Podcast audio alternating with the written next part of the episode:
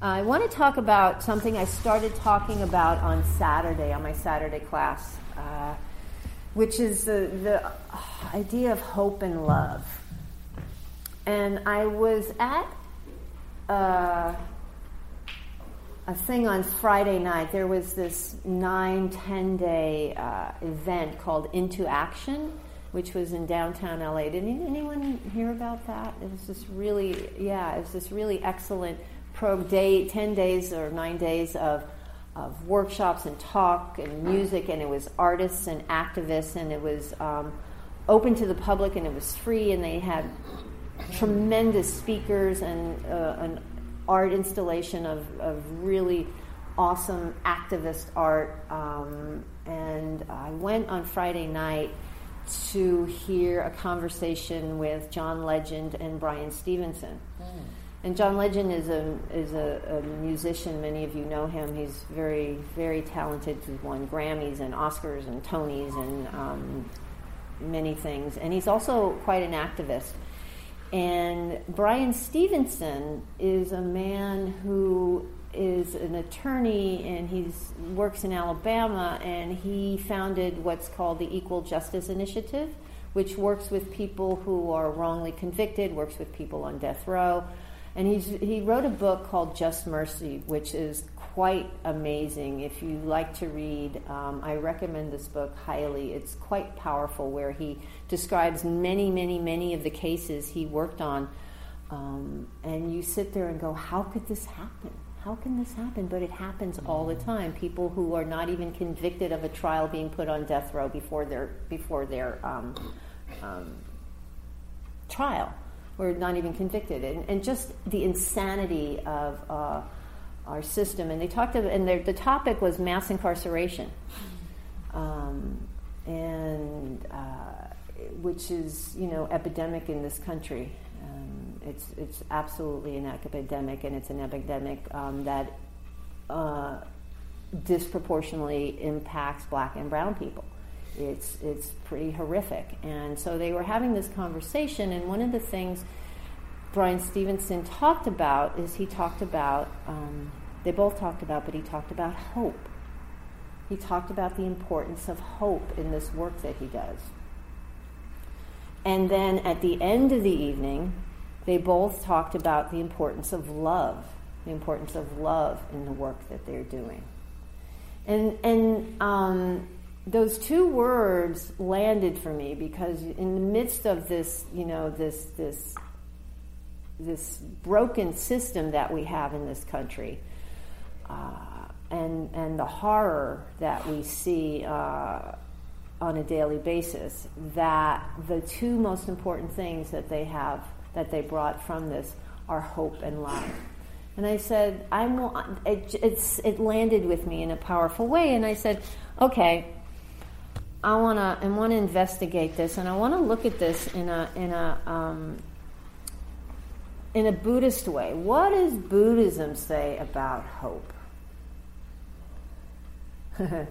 um, doesn't bode well, does it? Um, and in Theravadan Buddhism, and, and that's what we are the, the, the lineage that we practice at Against the Stream. For those of you who are not familiar with Buddhism, um, there's a lot of different lineages, and Theravada is the what's known as the lineage of the elders, and pretty much traces. Um, we trace our practice and what we study back to the earliest um, extant uh, texts of, of the Buddhist teachings. And there are many other lineages and, and sects, denominations, what have you, throughout. There's Zen and there's Tibetan, Shambhala, mm, Pure Land. There's many, many, many, many different um, varieties of Buddhism. Um, and they and the, they have a little bit of a different take on the beliefs, but in Theravadan Buddhism, there is no hope. what, what is that sign? Give uh, something, give up hope, all ye who enter here, something like that. It, but it's not that dire. Okay, it's not that you don't have to all leave now. It's really not that bad because you're sitting there going, "What the fuck? Um, really? really? so, um, when you, and I don't want to get really academic about this, but I was listening to some. I was listening to a bunch of Dharma talks around this this week, and I listened to a couple of Dharma talks from some lay teachers, and they were eloquent about hope. And then I listened to a Dharma talk by a, a nun, a monastic nun, and she's the one who said there is no hope, because she talks about hope being lost in the future, mm-hmm. hope being something that's quite passive, and where we sit there and we just hope for things to get better. And so, in, if you look at it in that way, there's no hope in these types of teachings. And, and Tara Brach, who's a, a teacher out of Washington, D.C., talks about that kind of hope as egoic hope, where we're looking at, we hope something will happen and then we'll be happy. I hope I get the job. I hope I get the relationship. I hope I win the lottery. I hope, I hope, I hope, I hope, I hope, I hope, I hope, I hope. And so there's this passivity and this looking towards something to fix us. And it's like a roller coaster type of mm-hmm. ride where we hope this happens and then it happens and then we're happy and then it goes away and then we're not happy. And, and it's very dependent. Our, our, our, our hope is very dependent on outside things. Mm-hmm. So, in that sense, there's not really a lot of hope in Buddhism, but what there is, and which I think can be looked at in the same way and really kind of maybe substituted, is the idea of faith. And in Buddhist teachings, in, in this, um, there's a there's a uh, a list. One of the many lists in Buddhism is the five spiritual faculties, and the first one is faith this belief that it can it can work. It can work. You know, it can work. And in when we look at um,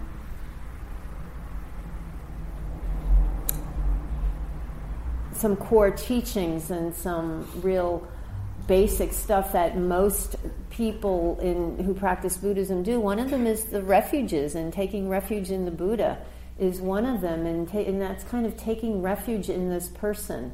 This person, not a deity, not any special magical thing, but this person who was able to uh, find freedom from suffering, find freedom from this this pain, this this discomfort, this suffering that he caused himself through craving and clinging and aversion, through his inability to be present for what was happening, through his inability to be with what was.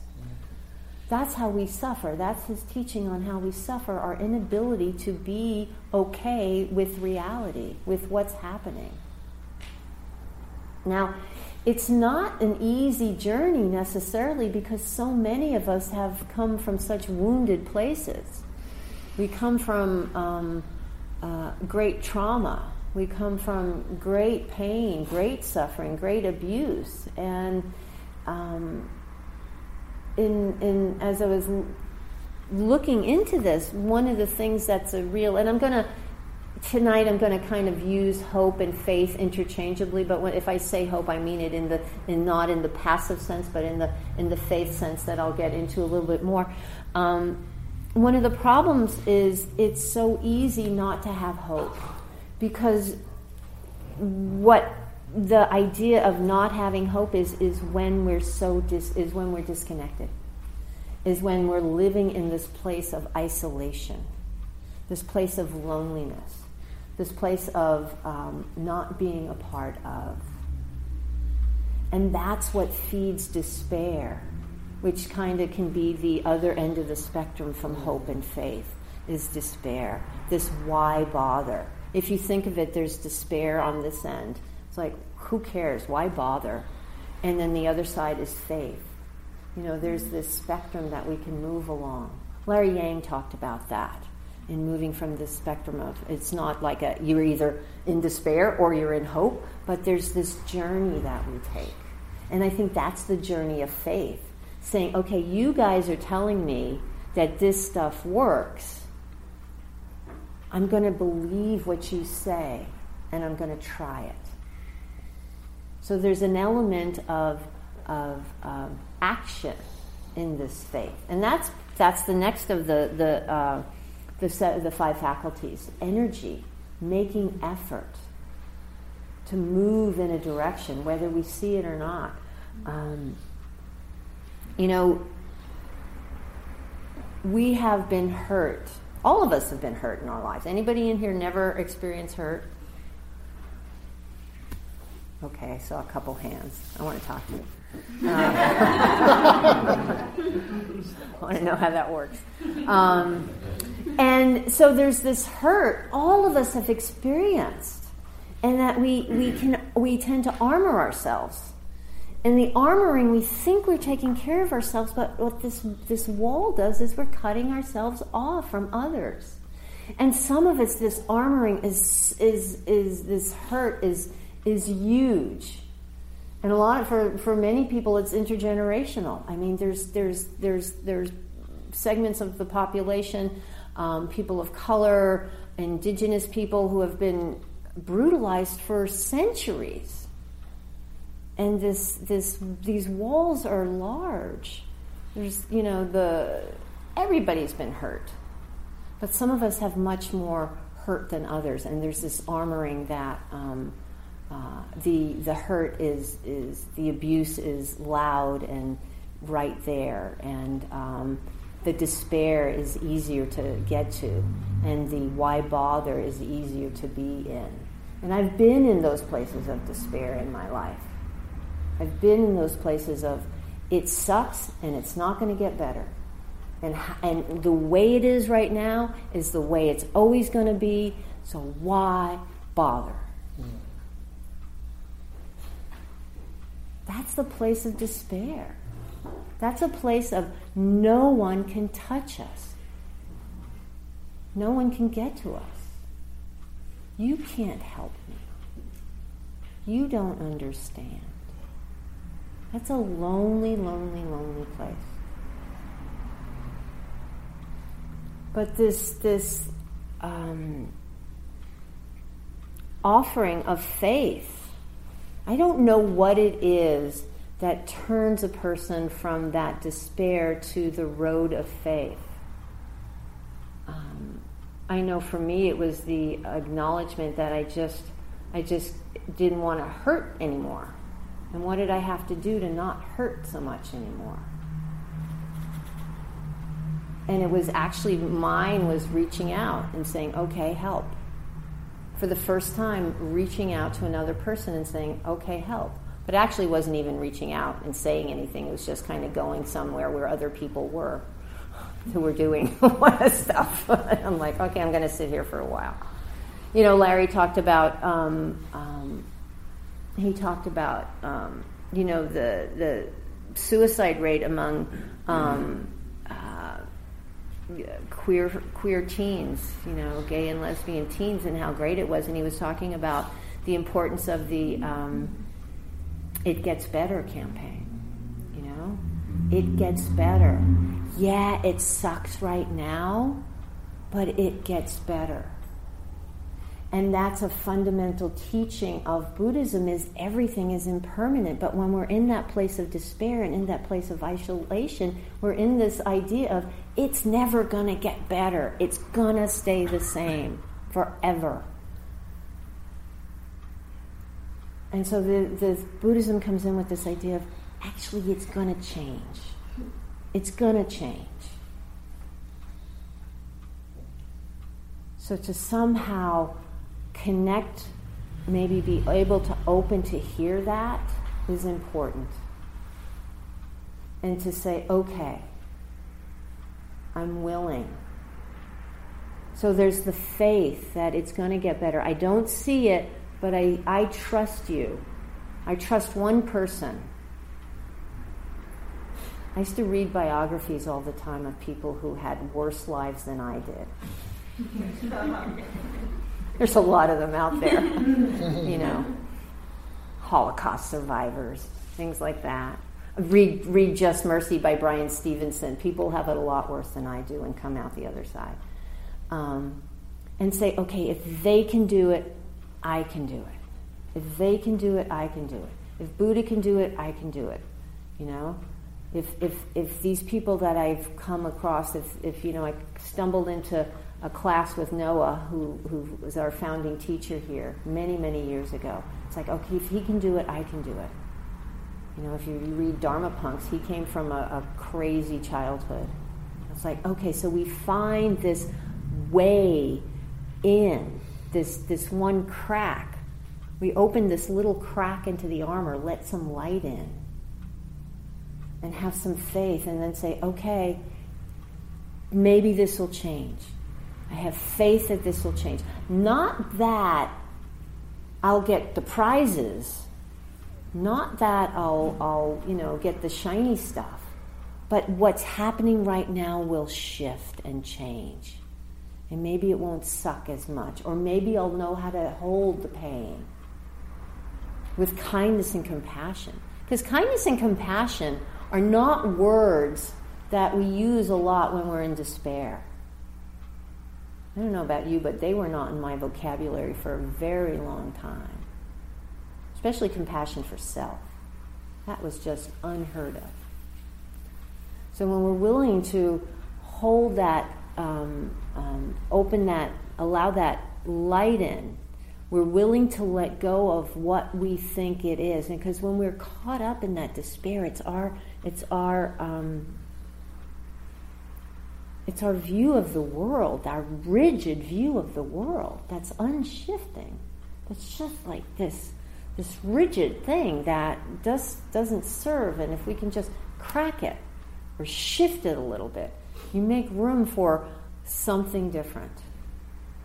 And then there's that, as I said, there's that, that next factor of awakening, which is energy, persistence, making the effort. One of the really important things in um, in this these teachings is the idea of intention, and I talked about intention last time. I think I talked about it last time I was here. I've talked, yeah, I think so. Um, really, m- having the intention to move in a way that's beneficial to ourselves, inclining our minds in a more wholesome way. We talked about that um, during the q&a but inclining our minds getting our minds out of that rut of reliving the past and creating the future and, and trying to make sure it all works out okay and really just learning to say you know what i want to live in harmony because that's what intention is it's living in harmony we have an intention to live in harmony with the way it is in harmony with other beings, in harmony with ourselves. And that harmony is part of connection. If we're in that despair, if we're in that isolation place, there's no need for harmony because who cares? We're by ourselves. But when we start moving into this realm of connectivity with others, then we want to become harmonious with them. We want to learn how to walk together, not in our own individualistic way. Walking in harmony is really powerful. And that's our aspiration to move with wisdom and harmony with others. So we have this um, this journey from despair to faith, from despair to hope, and we take action. We move in the direction, and we do. We go to places where other people are. We, we seek help if we need some help. We say, How did we talk to people? Say, How did you do this? How did you get from this place to that place? How did you get from being little Mary Sunshine to an acknowledgement that sometimes it's painful, sometimes it's unpleasant, and it's okay, it doesn't have to be. How do you get diagnosed with the human condition? And accept it. That there's no perfection in this life.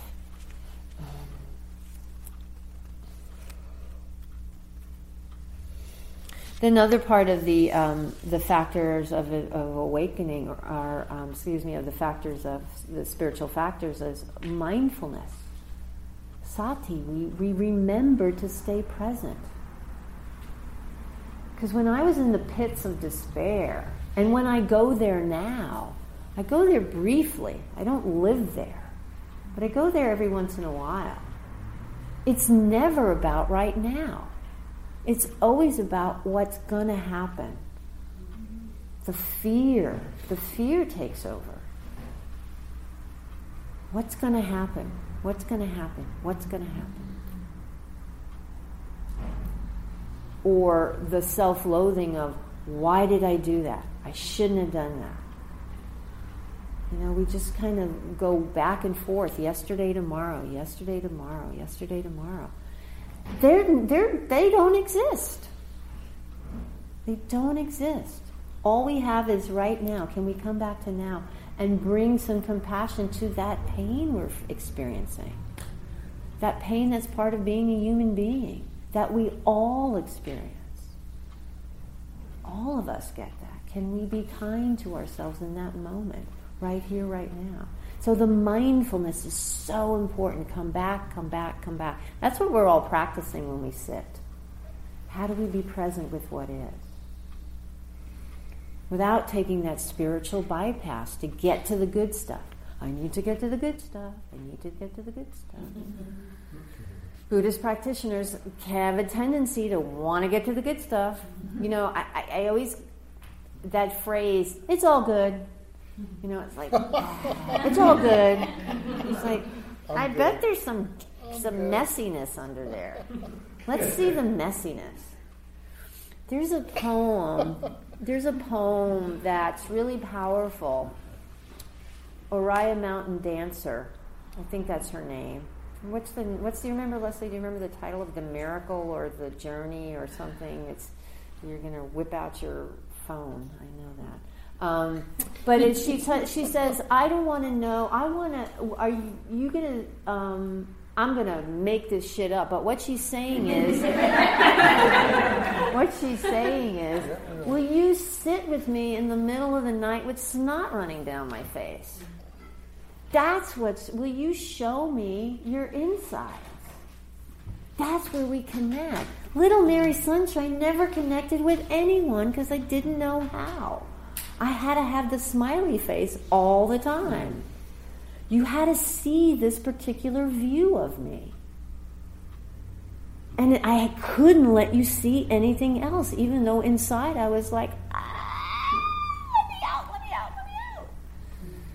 I had to learn to be messy. I had to learn to have snot coming down my nose. I had to learn to fall down and have you say it's okay. And for me to say, oh, it's okay, that eases the despair and builds the connection. The more I allow myself to be messy, and the more compassion I have for myself, the more compassion I can have for other beings, thus going on and building that connection. Because we're not alone. We're in harmony with each other. We're in harmony with each other. The invitation. Thank you. Oriah Mountain Dancer? Yeah. The invitation. If you get a chance, look up that poem. It's really great. Really talks to this messiness that's the, the root of authenticity. That's so important. That leads to hope that leads to faith, that leads to the willingness to take the action, to cultivate the mindfulness, you know? And then we have stillness. The next of those spiritual faculties is stillness, concentration, which comes, it's a fruit of mindfulness. We're able to have some equanimity with whatever's arising. So hope isn't hope for prizes all the time. Hope for is it's faith that will have ease in the midst of messiness. Know? That's what these people in prison have this, this faith that they can have some ease. I talked about going to San Quentin a few years ago, and there's a, a man up there, Jacques Verduin, who's done tremendous work with the prisoners. He does a lot of work with lifers. He has this training called GRIP, Guiding Rage into, I never remember the last, maybe peace, something like that. Um, and he does work with these men, and I was in a class with them up there, and they were, um, the, the, they were really powerful They had a real grasp of the present moment and a willingness, a faith, a trust to do the work. To, and they had this ease with themselves and their situation. It was quite mind boggling when you think of it, if you look on the outside, it's like, how can you possibly survive? And it's like, okay, this is where I am. How do I how do I exist? How do I find some ease in this moment? Was it Jay Jarvis Masters? He's been on death row in San Quentin for years. He's he's he's uh, a Buddhist practitioner. Quite he's written a number of books. It's quite powerful. But the power of this this um, power of these teachings to bring some ease in spite of is what is important. I thought San Quentin had been closed down. No. Still open. Oh yeah. Yeah. Alcatraz is closed down. no, San Quentin's San Quentin's going strong. Unfortunately. Um, you know, and then, and then um, the last piece of the evening that they talked about, and they talked about is so important, is love. And you know, Buddhism actually does talk a lot about love. There's a teaching, the Metta Sutta, which talks about this is this is what shall be done by people who are skilled, and it's really about being um, turning towards everyone, everyone everyone. Underline that word, everyone, with loving kindness. We turn towards all beings. We radiate kindness to all beings, born and not yet born. Yeah. This unconditional willingness to be, have a kind heart. That's the epitome of connection the epitome of connection. The willingness to not have hatred in our heart, that hatred which is such a, a, a poison for ourselves, which is such a, a key factor in aversion. How do we cultivate love and goodwill, compassion for all beings? Wise compassion, because wisdom is also a part of this, these uh, spiritual faculties wise in how we, we show up. We have compassion. We wish, excuse me, we wish the best for everyone, but we also work to end injustice where we see it. We work to end suffering where we see it. It's not idiot compassion, where we go, whatever. Um, we see it, we accept, okay, this is the way it is. Accept doesn't mean like. We accept it, say, this is the way it is. This is causing suffering. What do we do? How do we end these things that cause so much suffering? How do we work towards that? So there's a there's an invitation to action in that realm as well. So it's really important. Um, so that's love. We're driven by love. We're driven by compassion. We're driven by honest uh, um, generosity to help others, because we practice not just for ourselves, but we practice for the good of all beings. May all beings be free. This is this is the this is the loving kindness prayer um, phrases. Metta practice. May all beings be happy. May all beings be free. May all beings be at ease. May all beings feel safe. May all beings feel loved. You know what what's important to you and, and, and, oftentimes we create phrases for ourselves in loving kindness practice that's important. May I feel supported. May I feel safe. May I feel loved. May I feel at ease. May I feel when I may I be free from fear. You know what's important to us that we wish for all beings. We wish all beings to experience these things. That's the love we bring. We realize that many people in this world, I would say, unfortunately, a large number of people in this world are driven by greed. They're driven by hatred. They're driven by ignorance. That's what. That's why there's so much suffering. There's so much pain, there's so much injustice, there's so much insanity. Because greed, hatred, and delusion is running amok. It's running amok. And we go against the stream by saying, no, time out. That's bullshit. not okay. Status quo is not, not okay. Causes too much suffering. We see too much suffering. Hope, faith, love.